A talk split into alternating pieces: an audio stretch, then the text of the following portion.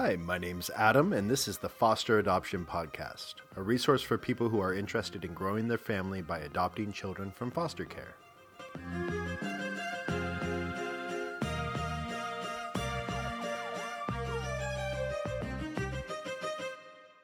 Ooh, boy, here we go. The first court episode. I remember listening to Tim and Wendy's court podcast over and over and over. over again before going to court for the first time. I searched everything I could about our courtroom, which included going to the Yelp page for our courthouse. I learned basic logistics like that you need cash to park and cash for the cafeteria. I just had so many questions about what it would look like, what it would feel like, what was acceptable, what was uncouth.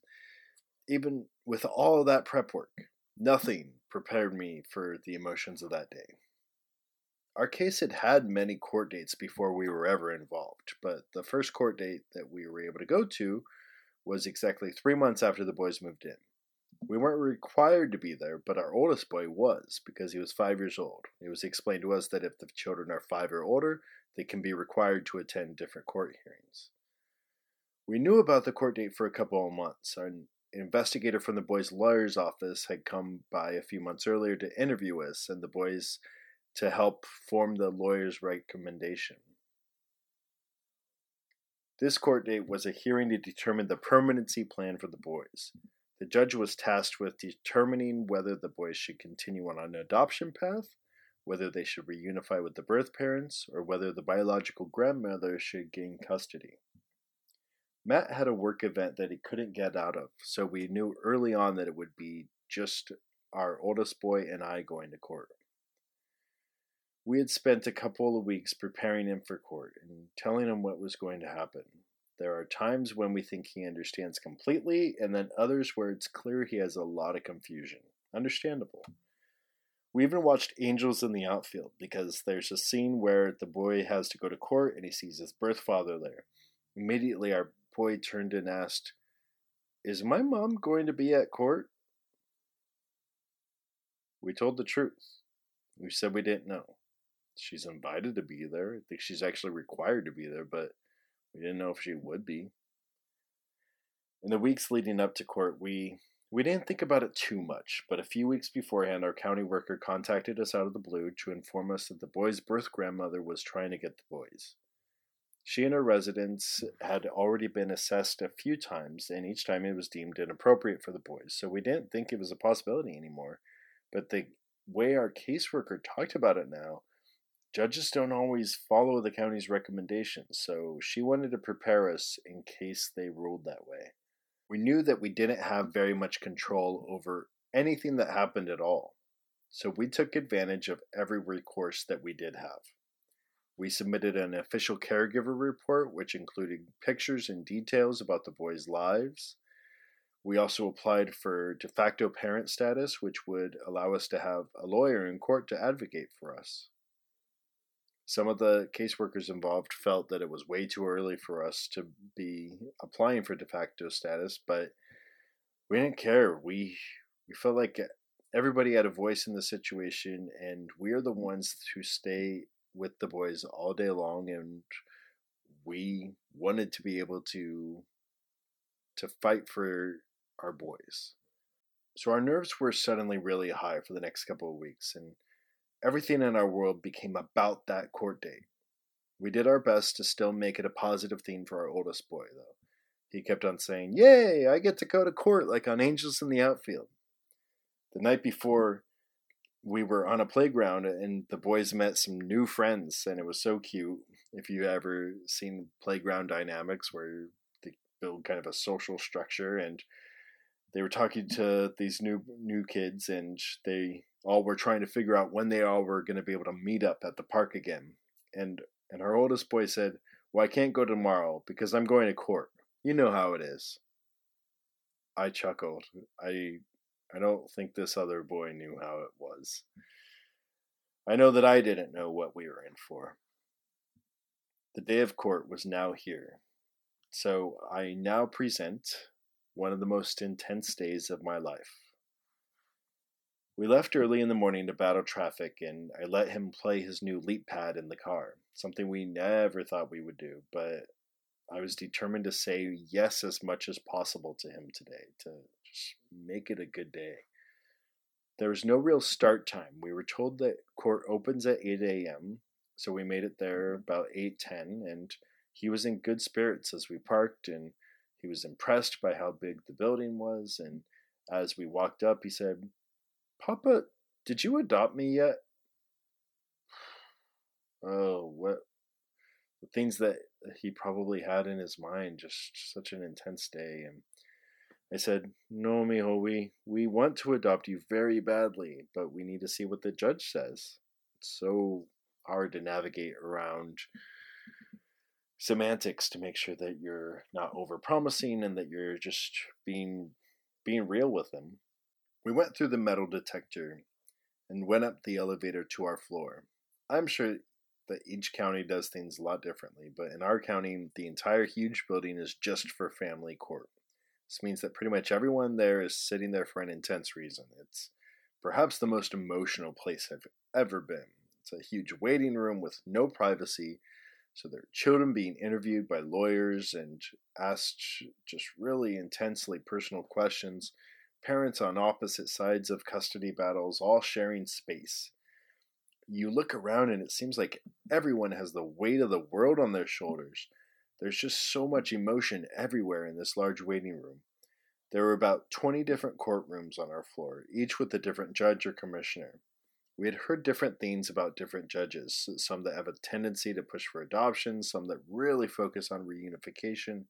I tried to find everything possible out about our particular judge, but in the end it was fruitless, and I really didn't even find any use for information at all. It's better to go in knowing that your judge's job is to be as fair as possible. That's it. So anyway, we get off the elevator, we go up to our floor, and as soon as we get out of the elevator bank, we walk to the restroom, and I hear someone yell our boy's name. I looked over, and it was his birth bomb. He didn't hear, but I sure did. All right. She's here. We went into the restroom, and I knew they were out there, so I reiterated with him that he may see his birth mom. So we got out of the restroom. His birth mom came up to him, yelled his name, picked him up, and brought him over to where she was sitting with Uh, grandma and another woman who I later learned to be her sister. Took a deep breath, introduced myself, and shook everyone's hand. Just trying to make it as not awkward as possible. Our boy looked so very uncomfortable in her lap. He he turned and looked up to me, and I said, "Okay, ready to find a place to sit?" He got down and walked with me, and we found a place to sit so he could play with his leap pad. Awkward. Just so very awkward for everyone involved. We had asked the county and the lawyer what to do if if the birth mom's there, and they were just so not helpful. They basically said to do what I feel comfortable with. The thing is that the birth mom is allowed to have visits supervised by a social worker. No one else is allowed to have visits. We're sharing this waiting room space, and legally they're not exactly allowed to talk to him, but there's nothing stopping it from happening, and I don't exactly want to stop him from talking to them. So the whole day I was like, it's his his situation. I just let him lead for the most part. If he wanted to walk over and sit with them, I would have done that. But as it were, he just wanted to sit down and play his game and kind of shut out the rest of the world, which I respected wholeheartedly. It was actually such a wonderful gift that I'm still so grateful to Matt for. Matt had got his leap pad a few days earlier, so he would have something to do during court, and it was perfect because he was able to just tune out the awkwardness of having his past and his future all in the same place and just focus on this game with his headphones on. Grandma came over to watch him play, and she sat next to him. He had his earphones on, didn't talk at all. Mom was about ten feet away, playing on her phone. she would come over once in a while and say a few words to him and then go back. It was, it was just hard to imagine what she was going through. And I was trying to have a lot of grace for that, uh, to not judge any of her actions that day. Cause I don't know. I don't know what it's like to be in her situation. It's gotta be tough. So the boy's lawyer came over and he took our, our boy to this spot about twenty-five feet away and talked to him alone. I looked over and, and our boy seemed to be okay. It seemed like a good conversation. He came back and exclaimed, Papa, Papa, uh, the lawyer said we can go on our trip. Can we go? Can we go? We wanted to take the boys out of state to visit family, but we told them that we had to get permission from court. And so apparently when his lawyer was interviewing him, he asked his lawyer if he could go on the trip. So cute. I was so happy that it went well, because from what I gathered from the other lawyers speaking with children in this open area, some of the questions are very intense. Like, are you happy where you are? Are people nice to you? Does anybody hit you? Do you feel safe? Like, really kind of intense things for kids. So the boy's lawyer then came up to me and told me that there was going to be a continuance today because the birth dad wasn't given proper notice of the court date. I asked if anything would happen today, and he said he would try to get educational rights because he knew how important it was to me. But he didn't think that the judge was going to do it. I, sh- I was just so despondent. I was filled with emotions because if you listen to Tim and Wendy's podcast, you know that court dates are postponed more often than they are not postponed. So I had prepared for this possibility, obviously, but still knowing that we were going through all of this and there wasn't going to be a resolution today was just really deflating. Little did I know that the emotional time was just getting started. We sat back down to wait for the bailiff to call us into court. Then the mom came over and sat with us. She kept trying to talk to him, but not in a meaningful way, just in a repetitive, how are you doing type of way. He had his earphones in, and the only time he would really talk was when he was asking me how to pass the, the next level on his Leap Pad game. The mother's lawyer called her over, and I couldn't hear what they were saying, but there was a heated argument between the lawyer and the three of them. They were all very angry and yelling at the lawyer. I kept looking at him to make sure he didn't notice all the commotion. He didn't. He was locked into his game. Birth mom came back and sat with us again. And she told him, Papa, tell them you want to live with Grandma, okay? I quickly interjected and said, I'm sorry, we aren't allowed to speak with him about the case. She stopped.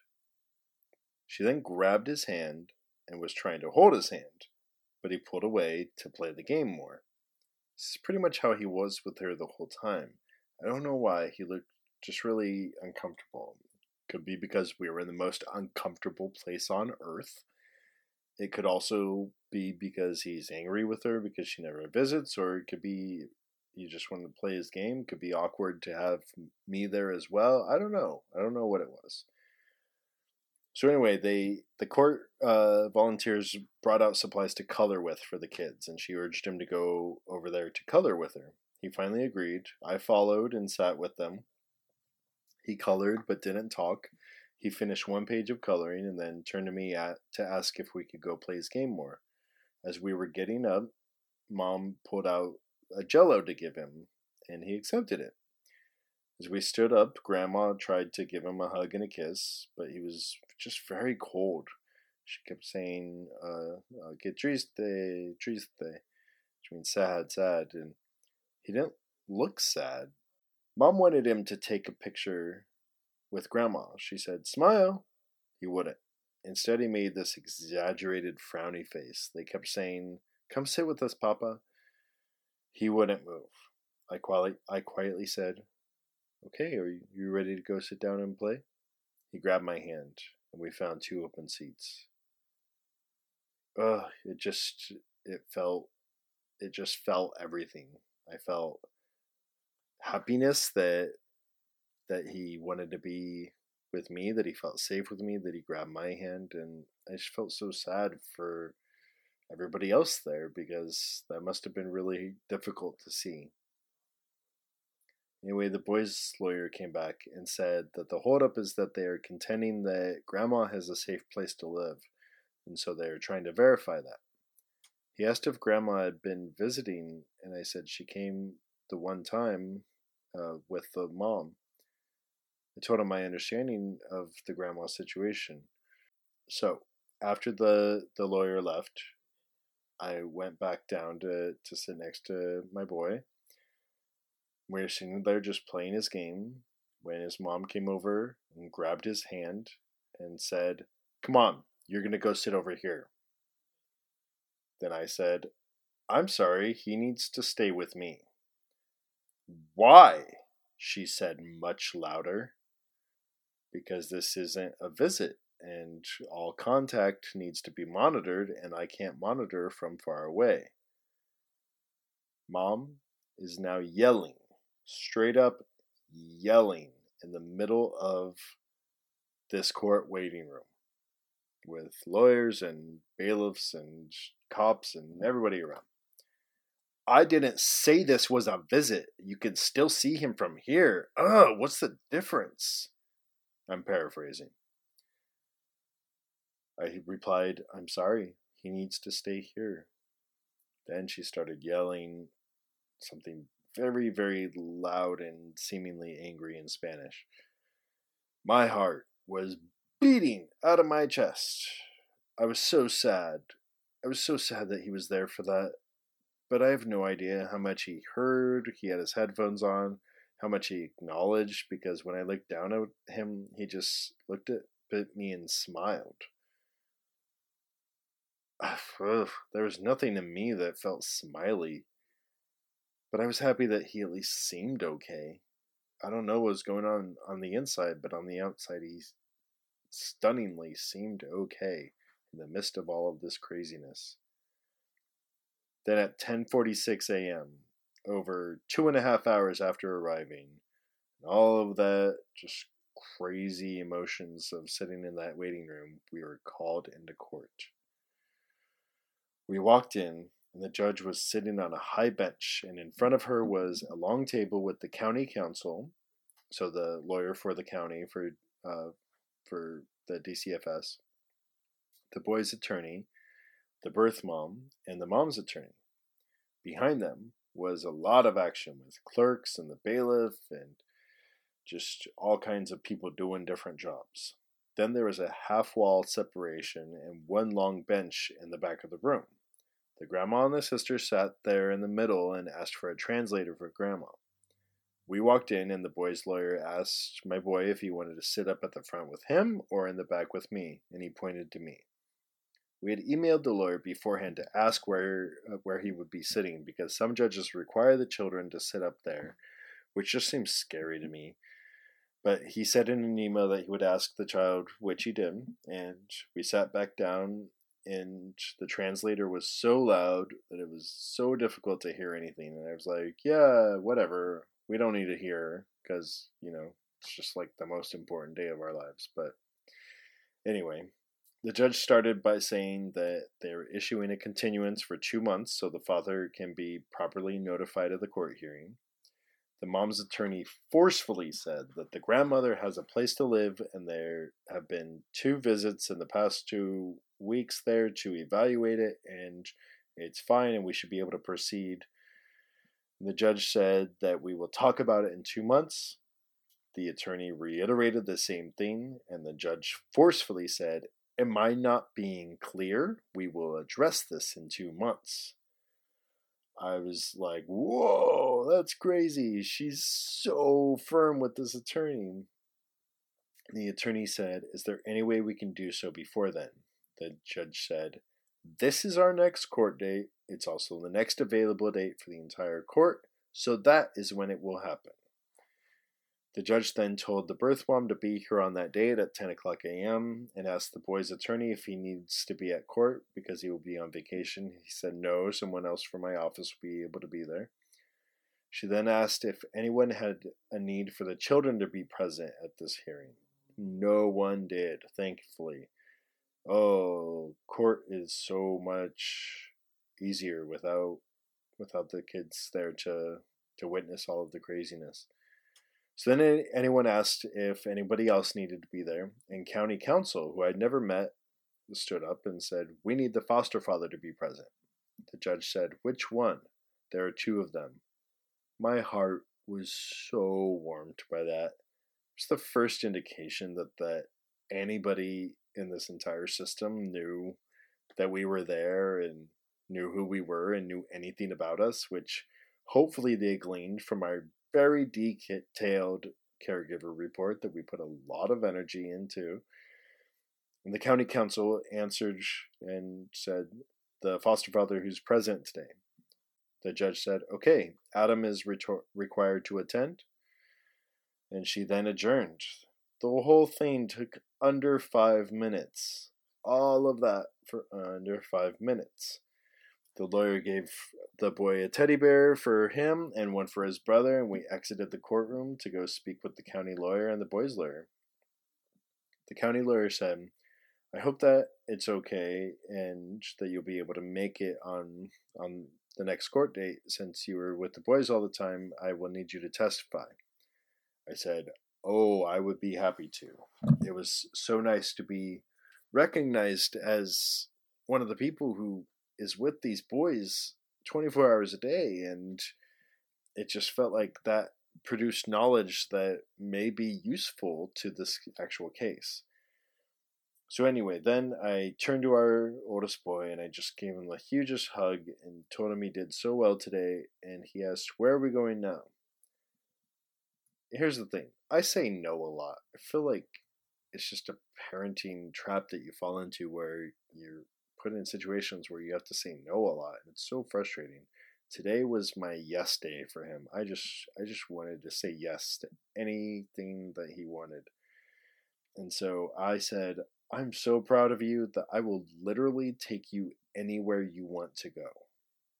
He timidly replied with our local amusement park and said it kind of with a question at the end, like, "Really? Let's test this theory that you'll take me anywhere." And I said a resounding, "Let's go." So we went to go ride roller coasters for the rest of the day. And in the car, I, I just kept on asking if he was okay. And he eventually said, "Papa, stop. Why do you keep asking me that?" I said, "Well, because it must have been hard on you to have your birth mom and your papa in the same place." And he looked up and he was like, "No, not really." Ugh, oh, that boy. Who knows how he really felt, but I don't know. It was a tough day for me. I figured it had to be a tough day for him, but he wasn't presenting that way. Maybe it was purposeful. I don't know. So we had fun riding roller coasters all day, and then the next day we were able to get a hold of our county social worker to tell her about court.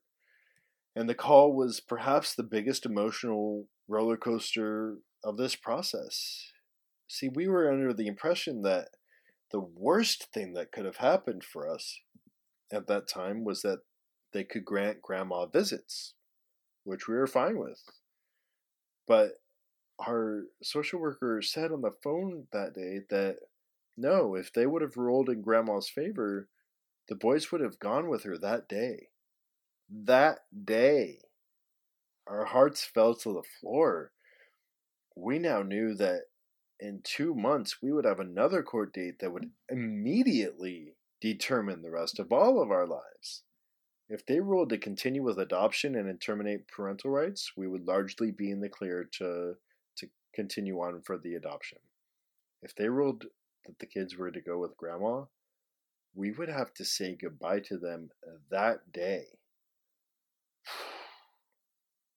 The next two months were intense, I guess is the best way to put on it. Like, I could say awful, but they weren't awful because we were we treated it like there was no tomorrow. We had family visit from out of town just to make sure that they had a chance to meet them. We we took the boys to every fun place possible. We just blew our life savings taking them to fun places because we weren't sure if we were going to have them for much longer, and we're just did everything we could to make every day special just in case, just to cherish each day with them. So, that was our first day in court.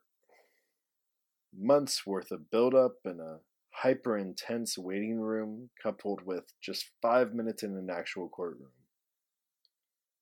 I'd love to hear more about your court experiences and any court questions that you have, so please send them through to foster adoption dot org or on Facebook at Foster Adoption Podcast or in a review on iTunes. Thanks so much for listening. Next time, whenever I get around to it, I'll tell you perhaps the even more intense story of our second time in court. Thanks so much for listening.